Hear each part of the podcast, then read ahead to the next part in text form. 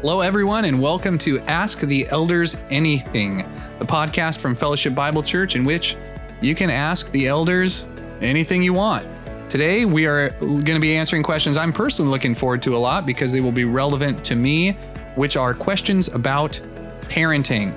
So, if you happen to be listening to this in the middle of the night because you are trying to get a little baby back to sleep, this is just going to be exactly what you need.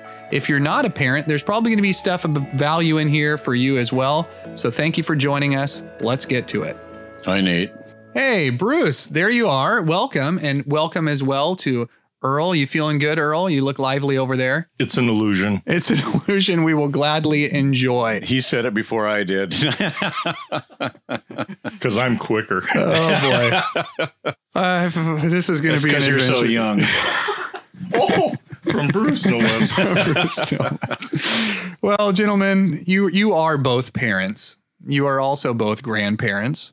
So I'm I'm looking forward to hearing the uh, the wealth of wisdom you have on these questions today.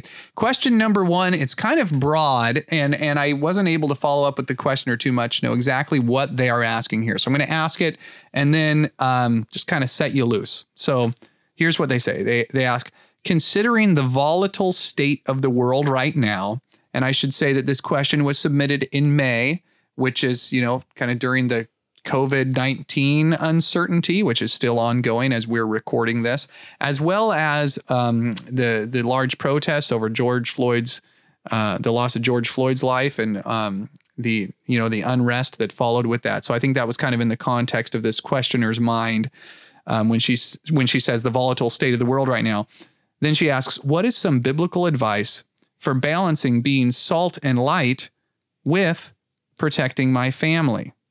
So I guess the two categories one is this obligation that we as Christians should be engaging with the world as salt and as as light, being a positive influence um, in, in this world around us. But then this also, the, you know, the the obligation we have as parents to protect our children. So I guess when I read this, it sounded like the tension she's feeling between wanting to um, go into the world and have her children be, you know, a positive influence on the people around her, but that could uh, around them, but that could potentially expose them to danger. So she wants to withdraw and protect her family. How, how do you balance those two concerns as a Christian parent? And we'll start we'll start with you on this one, Earl.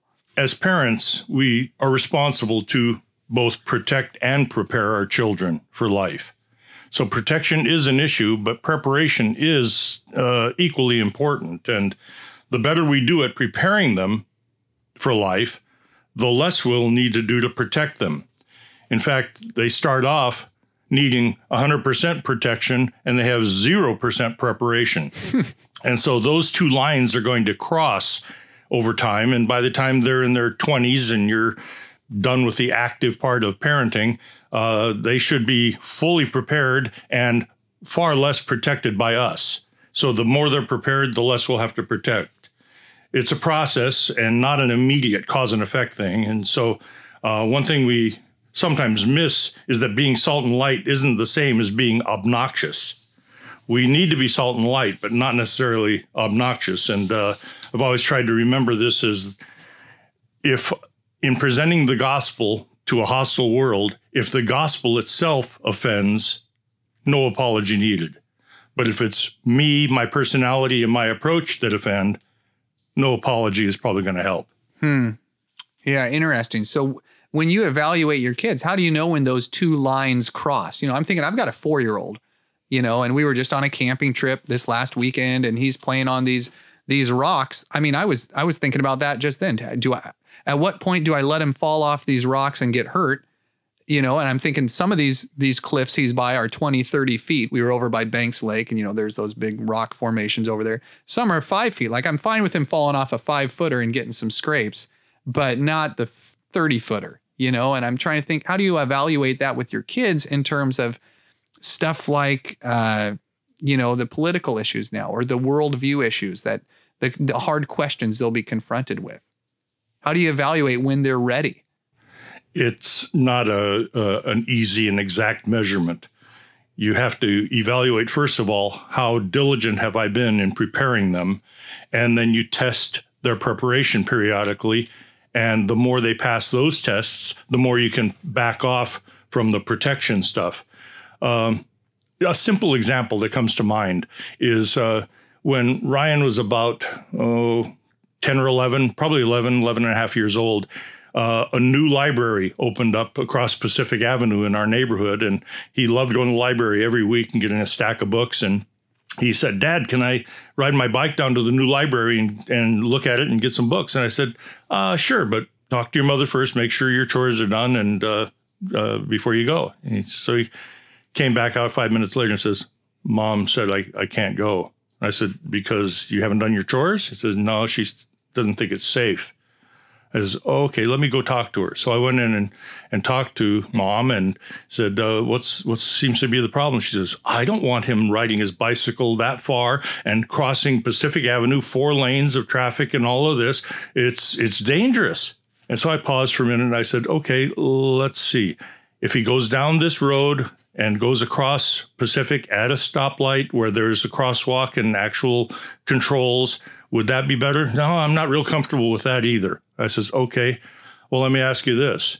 In about three and a half years, when he's 15 and a half, is he going to be able to get a learner's permit and start driving? Well, sure, I imagine so. I says, okay, how do we get him from being able to ride his bicycle to the library to turning him loose with a car in the next three and a half years? Mm-hmm. She glared at me and said, okay. but uh, uh, Diana, we're not going to give her the link to this podcast, so feel free to be as candid as you want. Eh, that that was my first wife, by the oh, way. Okay. yeah. oh, that's a great example. Yeah, it's just a, a, matter of gradually evaluating these things, and sometimes you make a mistake and you back off a little bit. Sometimes you're a little too conservative and you turn it loose a little bit more, and so you have to kind of uh, treat it like an accelerator pedal. It's not always on cruise control. Bruce, do you have any thoughts on this as well?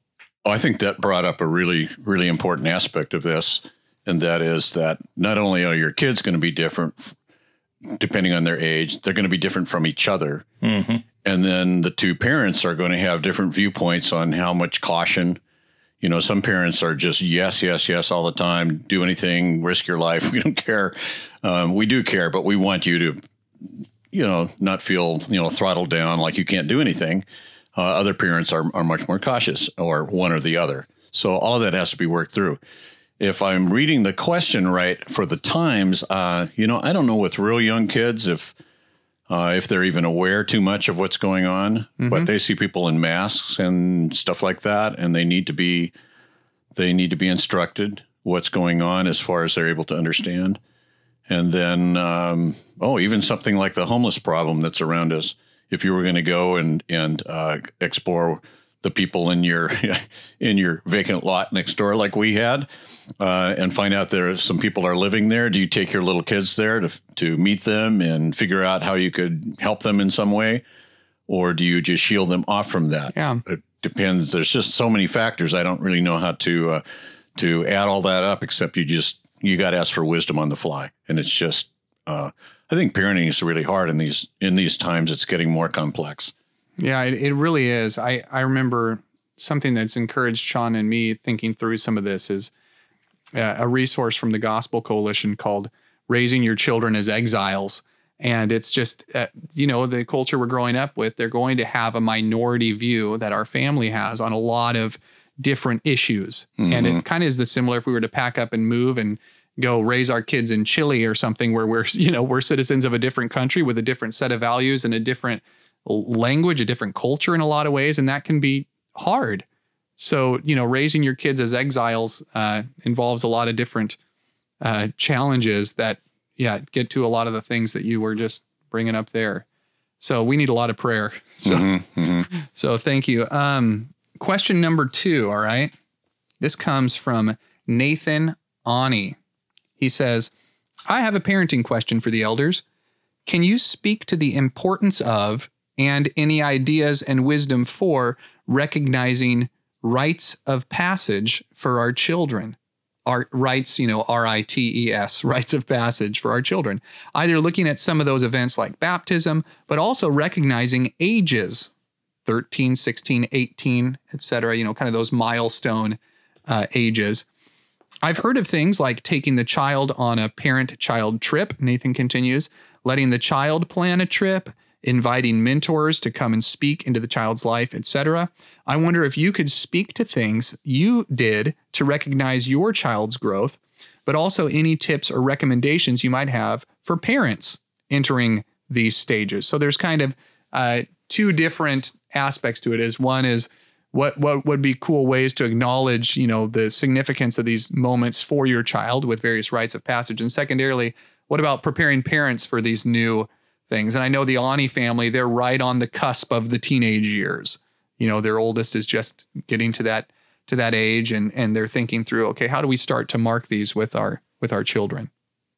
Wow that's a great question. And when we first started having kids this is bruce dying we had uh, I don't know. I don't think these questions were thought of that much. I think, you know, when hmm. they graduated out of the potty chair, when they got potty trained, I think that was really important. I think we had a big, big party. That you is know, a when big you, one. Yeah, when you didn't have to be in a high chair anymore, you could right. be on the booster seat. And then, you know, the day when you don't have to be in the car seat. And then, uh, you know, you get to ride in the front with dad without a car seat. And then you could go through all of these. Uh, I wrote several of these down. Um, when you can have your ears pierced. How old do you have to be to do that? You just let James do that last year, if I recall correctly. yeah, and then that... he didn't want to. Oh, okay. Uh, yeah, okay. he got over Bummer. it finally. Yeah. Yeah. He'll love you saying that. Yeah.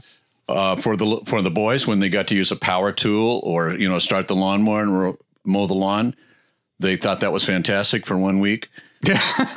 uh, let me see what else I got here. But he mentioned things like baptism, so that yeah. was, something like that was very important uh, when they seemed to have a heart for God uh, in, in, some way to celebrate that. But we didn't have ceremonies per se, or you know, plan this out like we're going to do this for every kid at a certain age.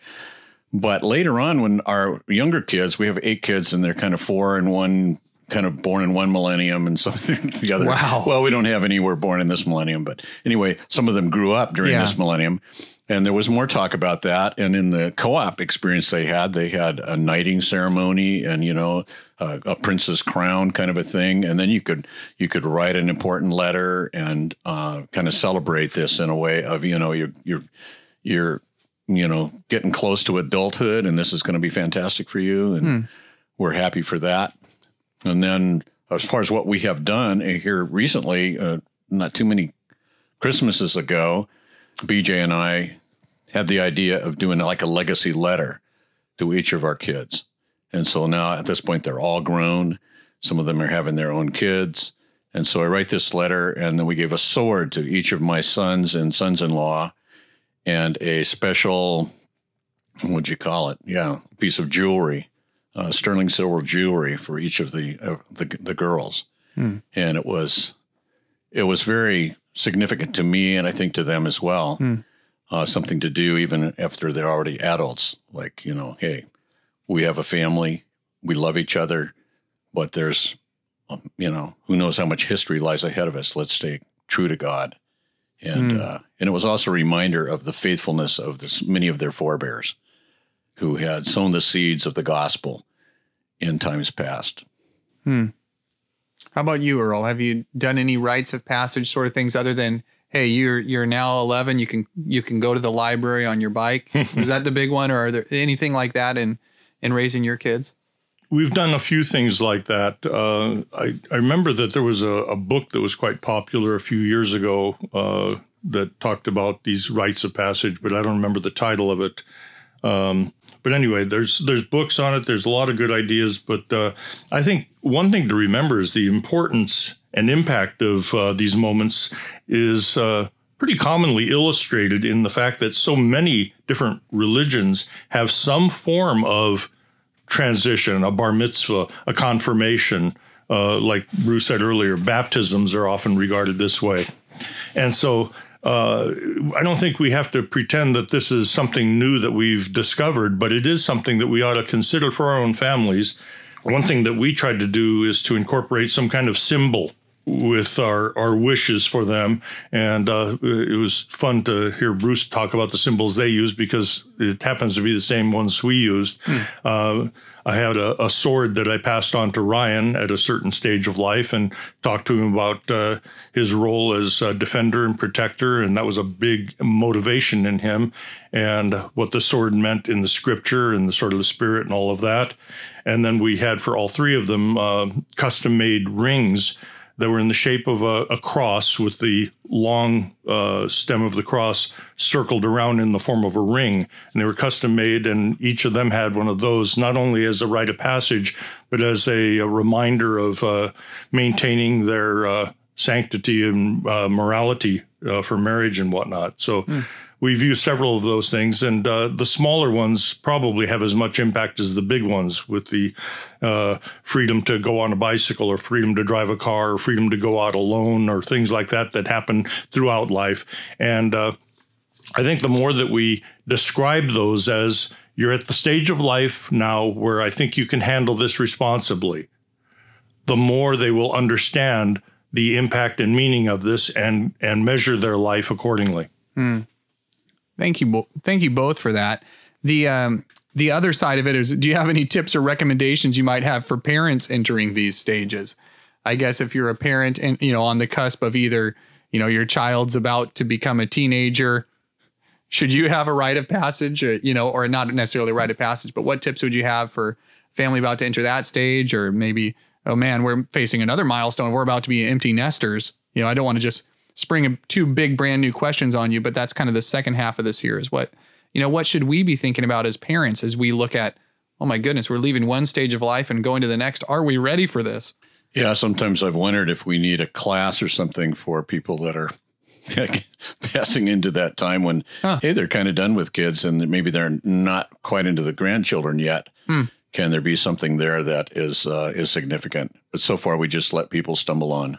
Okay. On their own. And they seem to be doing okay. They're we doing have a great. lot of fantastic, wonderful yeah. empty nesters who are servants at our church and just huge encouragement to people in other phases of life. So, so true.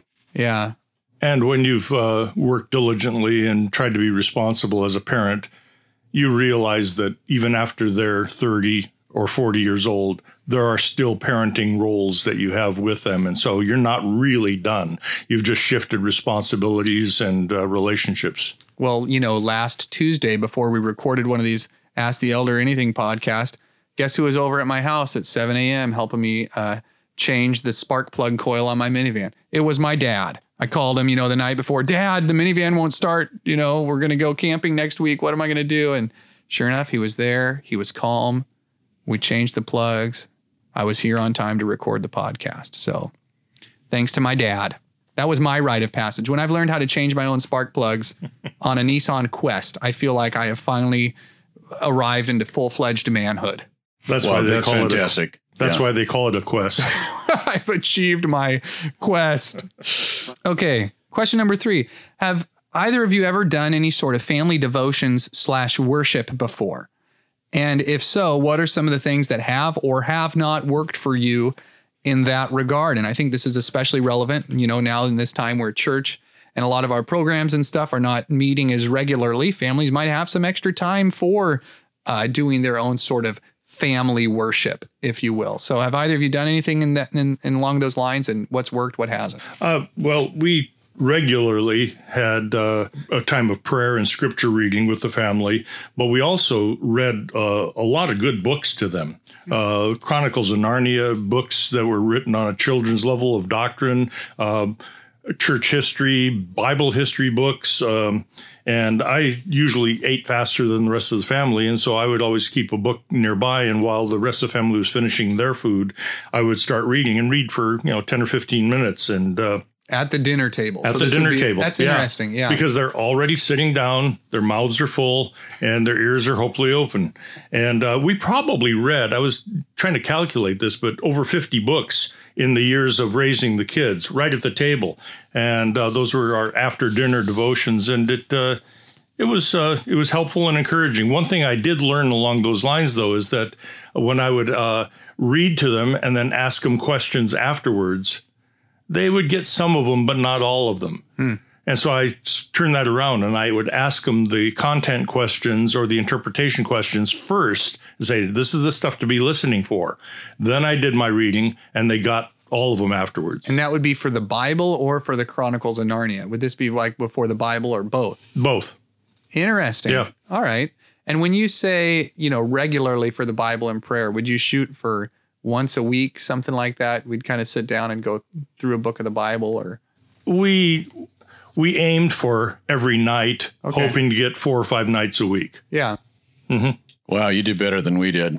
I'm not sure what we aim for. I think we we thought probably to be good Christians, we should do it five times a day. But Yeah. yeah, uh, man, I think back something very similar as far as re- reading books and all that. But we did it at nighttime, not usually um, uh, during a meal. It would be you know before bed. Sometimes we would just all cuddle up in one bed and and and read. Um, I remember with uh, Stephen and Sanford when they were oh 10 11 something like that for Stephen maybe a little bit older and uh, we would go we were out all the way through um, Walter Wangerin Jr.'s The Book of God where he uh, kind of turned the whole Bible into a novel and that was uh, that was fun to do it and take us very long to go through the whole Bible but um, Well, you know, Bruce, I remember spending the night at your house. I think it must have been eight or nine. And uh, yeah, we you came up and you read us the Hardy Boys, oh yeah Franklin W. Dixon. hmm So I don't remember you asking the spiritual application questions beforehand or afterward, you know, when Frank and Joe and Biff were getting into some sort of some sort of scrape, but I do remember that. yeah we did a lot of Hardy Boys but, um, I- yeah, I actually I saw recently one one prominent Christian pastor. You know, they were at, he was on some sort of panel where they're asking him all to say the the single author most represented in their library. You know, in terms of influence, and he said it's Franklin W. Dixon. He's got you know 117 titles by him or something Wow. like that. So anyway, I cut you off halfway, but you would do reading at night. That's all right. And we had, um, because we were homeschooling, we had a Bible curriculum we were going through all the time. So that was because that was sort of part of their academic life. Yeah. It was, it was hard to piggyback on that too much. And, you know, so now we're going to have devotions. Now we're going to read the Bible and they've been in the Bible during the day anyway. So it's, um, sometimes that was, um, not as necessary to have the, uh, per, you know, the family devotions part of it because they were already doing Bible related things. So thinking back, you know, if I were with a young family, you know, like one of my kids with their grandkids, and by the way, we have another grandchild on the way for people that don't know. Hey, So yeah, congrats. so Stephen and Alyssa are expecting a baby next uh, next Wow. February. So it's pretty exciting. Praise God. That's awesome. But anyway, uh, we could have a whole podcast, I think, on grandparenting. I think that would be Hey, next season, if you got, if you have grandparenting questions, please submit them for next season, and we'll put. uh I guess you're all. I was going to say we're. I was going to try to think of the elder who's not a grandparent to put on that one, but all the elders are are grandpas, so they would have some good wisdom for you. But okay, cool. You know, you know, Bruce, that's encouraging because it is. You know, a lot in some Christian circles there is a lot of emphasis and pressure put on the uh, family worship. You know, and a lot of you know you can go back to the great Shema of of Deuteronomy of you know you need to teach these things to your children. But it's encouraging to know this can take a lot of different forms. And so I guess I'm going to say this to parents out there who might feel really encouraged uh, or discouraged because maybe you're having just a hard time keeping up with the dishes and your family isn't that structured. That a lot of this spiritual instruction can happen uh, side by side, going through the tasks of life, even if you don't have the formal. We sit down for an hour every single day and and go through our litur- our family liturgy.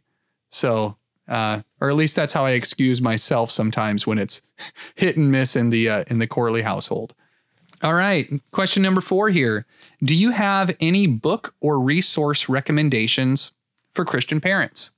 So, any stuff that you found helpful for yourself, or that you think would be great for um, parents to look at today who are thinking through uh, how do I go about parenting my kids in a godly way? Earl, you got any? Well, I, as I thought about this, I thought going over to my bookshelf and writing down some of the titles might be helpful, but then I realized my reading list is probably quite dated by now since my youngest is 38 years old. Oh wow. Um, What rite of passage are you doing for the 39th birthday? um, hope, hopefully, she'll uh, be able to find a new job because uh, she was just uh, uh, her her position was transferred to another city. Oh and no! So, yeah, after 17 or 18 years with the company, but oh, uh, that's a bummer. yeah, that'll be a huge rite of passage for her. Yeah, for real. Wow. But uh, anyways, uh, rather than give particular titles, uh, I mean, Dobson and others have done so much to educate the family and inform us as to different uh, attitudes and strategies that my parents never had. They they never had books like that uh, to uh, draw from when they were raising us. And uh, but uh, one thing that I did, and I was grateful for, in uh, is reading a variety of books rather than just the predictable evangelical fare. Um, Some that were very strict disciplinarian type things, and some that were very uh, touchy feely, warm, huggy kind of books. And it gave me a wider variety of ideas uh, to pick from rather than uh, simply conform to a particular pattern.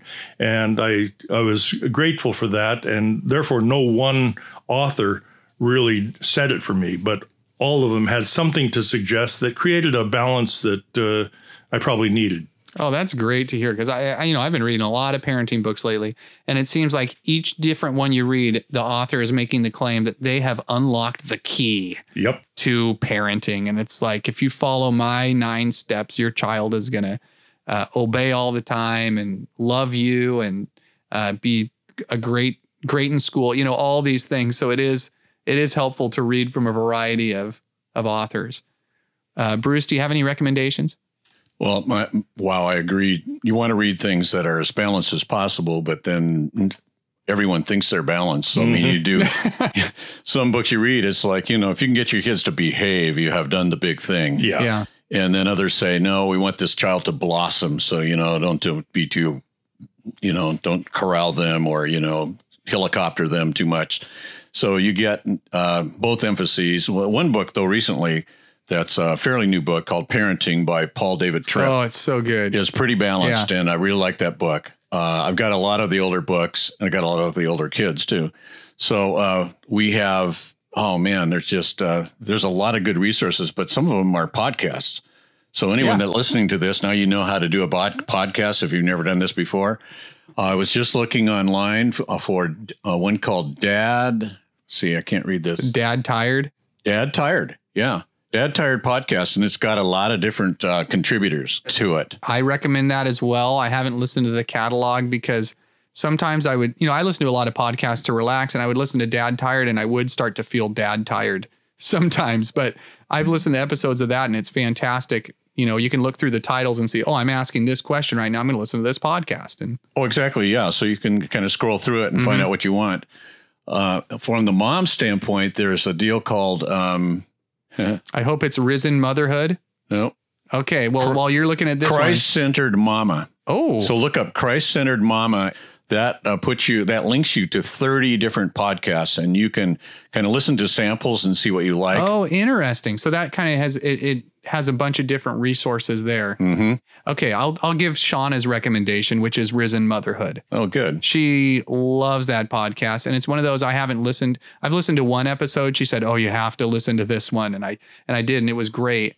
But they're very, you know, the gospel centered and and oriented around scripture. And but I, I feel like I don't need to listen to it because she gives me the recap most weeks of exactly you know what was going on in it, and and it, it has led to some very profitable conversations for us. That's good. One other thing that uh, is pretty obvious to anyone who's been parenting for a while, but for uh, prospective or new parents, a good thing to remember is that for us, we had three different children, a boy and two girls.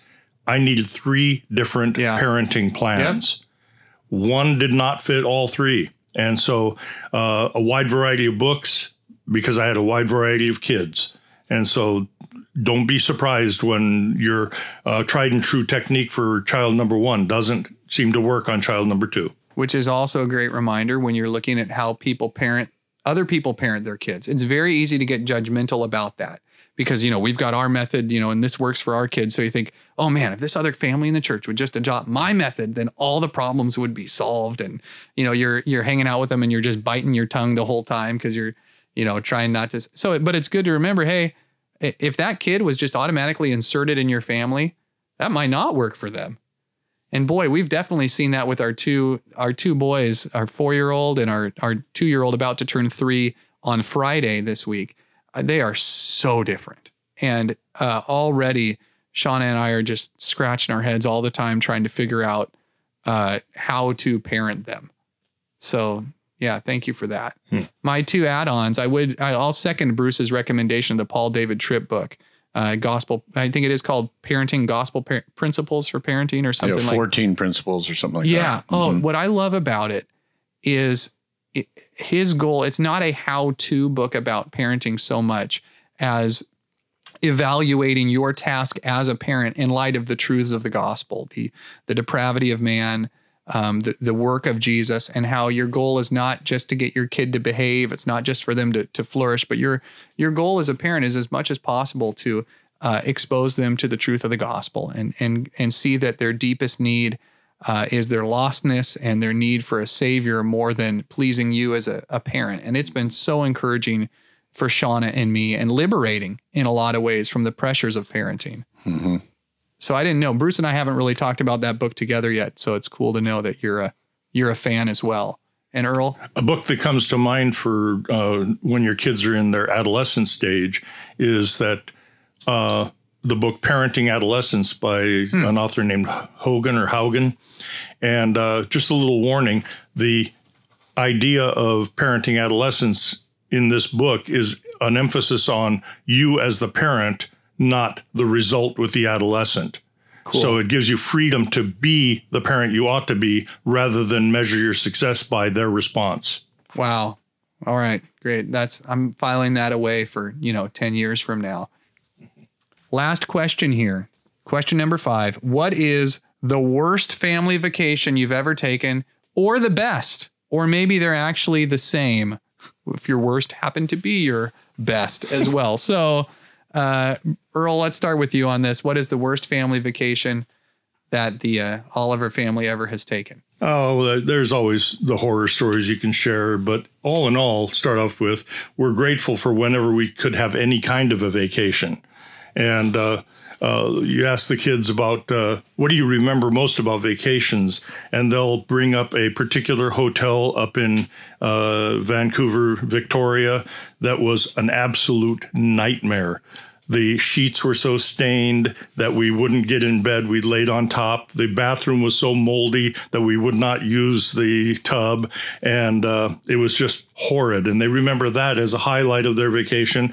And then the numerous Yeah, times. we had been there just the week before, so I wouldn't understand how it got that way. They said they didn't clean up after the last family. Okay. but uh, the, the other thing that is uh, quite common in their stories is the many times that we spent vacations in the parking lot of an auto parts store buying an alternator or a water pump or spark plugs or something that had to be fixed on the road. And uh, uh, that was just so common that it becomes part of their uh, memory. Oh, there's a deep piece of Nihus family lore where they spent, I think, a week in U- rural Utah fixing their minivan on one of their epic road trips. But that w- that turned into lifelong friends for them. What's funny about that is that uh, when uh, Christina was at Ecola Bible School, they all piled into a van and drove down to Mexico for uh, a mission outreach during her time there. And uh, the van was starting to have problems, and uh, one of the guys asked, "What's it doing? What's what's the problem?" And the guy described the symptoms, and Christina said, "Sounds like your alternator's going out." and all the guys just ridiculed her and laughed her, like, "How would you know? That's so stupid," you know. So he pulled into an auto parts store, and they tested out, and the alternator was going out. So That- she she gained some cred on that trip. That's why you take family vacations. There you right go. There. Yep. All right, Bruce. What about you? Worst Stabbert family vacation, or the best if you want to go that route? Okay, it's the same one. It is okay. This is and what it's I. Mexico again. So we're going to Mexico, and we get there, and What, we. what year is this? How like how old are this your is kids? like 2000. No, no, no. This is Right Ninth- after the Alamo. Yeah. Mexico had just No, this is- become an independent state. yeah. Stephen is like a th- two, three year old. Oh my goodness. Three year old. Yeah. That's 1991. okay. So He's my age, so born in 88. All right. Yeah. Wow. So we're down there. We're on the Sea of Cortez and we're having a great time. The, the wind blows at night, so you got to anchor your tent down. But we're about the only people on the beach and beautiful sand beach on the Sea of Cortez. And uh, man, it was the food was great and all that until First John, I think, and then James gets hit with this, and then oh man, we are sick. They are sick, and so we, we decide to get out of there. We're going to get out of Mexico, and then on the way out, it hits me. so I'm driving, and uh, one of my worst stories ever is, you know, so I've I've just lost it, and I'm trying to clean up in this uh, at this Pemex station, and there's an outhouse with no door.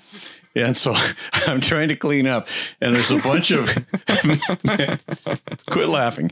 There's all these Mexican laborers under a tree, you know, on a break, and they're all watching me clean up. And so I'm just waving to them. They're about uh, I don't know, 50 paces away. And uh, oh, but I'm feeling so bad. I don't even feel shame or anything. I'm just oh man. And you're so fortunate. This Terrible. is the these are the days before the iPhone camera phone because you could have gone viral Oh, on uh, international social media. Hashtag Gringo. Yeah. So that was. Um, I don't know if that was the worst vacation for everyone else, but uh, it's right up there for me. Oh, that's So funny. you're telling me you're the reason that gas station bathrooms are not very popular? yeah, and I think that's why the U.S. tried to build a wall to keep guys from me out. No, the, the worst thing was the Oliver family came through the next week and said, This is the filthiest bathroom we've ever seen. and we were changing the alternator. Wow. All right. Well, I think that's a great note to end on. Thank you, gentlemen. We'll just close with that image of Bruce in the Pemex bathroom trying to clean things up after a disaster. Thank you both, and we'll jo- we'll see you next time. Thanks again for joining us for this episode of Ask the Elders Anything. You might still have some parenting type related questions, or maybe you want to uh, follow up and ask uh, exactly the name of that hotel in Canada where the Olivers stayed so you can avoid it on your next time passing through Victoria. So if you do have more questions to, submit, you can do so at fbctacoma.org slash AEA. That's the Ask the Elders Anything page. You can ask more questions there or about grandparenting, whatever you'd like. And also, you know, just a reminder, it's so great to be part of a church community with other people you can talk to about this and support one another. So if you need to follow up with any of the elders personally and get more resource recommendations, it'd be something we'd be happy to do. Another thing I should say is in the FBC library, the physical library, there's a lot of these titles that were mentioned, including that book by uh, Paul Tripp, The Gospel Principles for Parenting, are there. Uh, it's right there in the FBC library. So if that's something that you haven't perused yet, go check out the parenting shelf there, and there's probably plenty of things to get you going on your wide variety of reading. Thanks again for joining us. God bless you.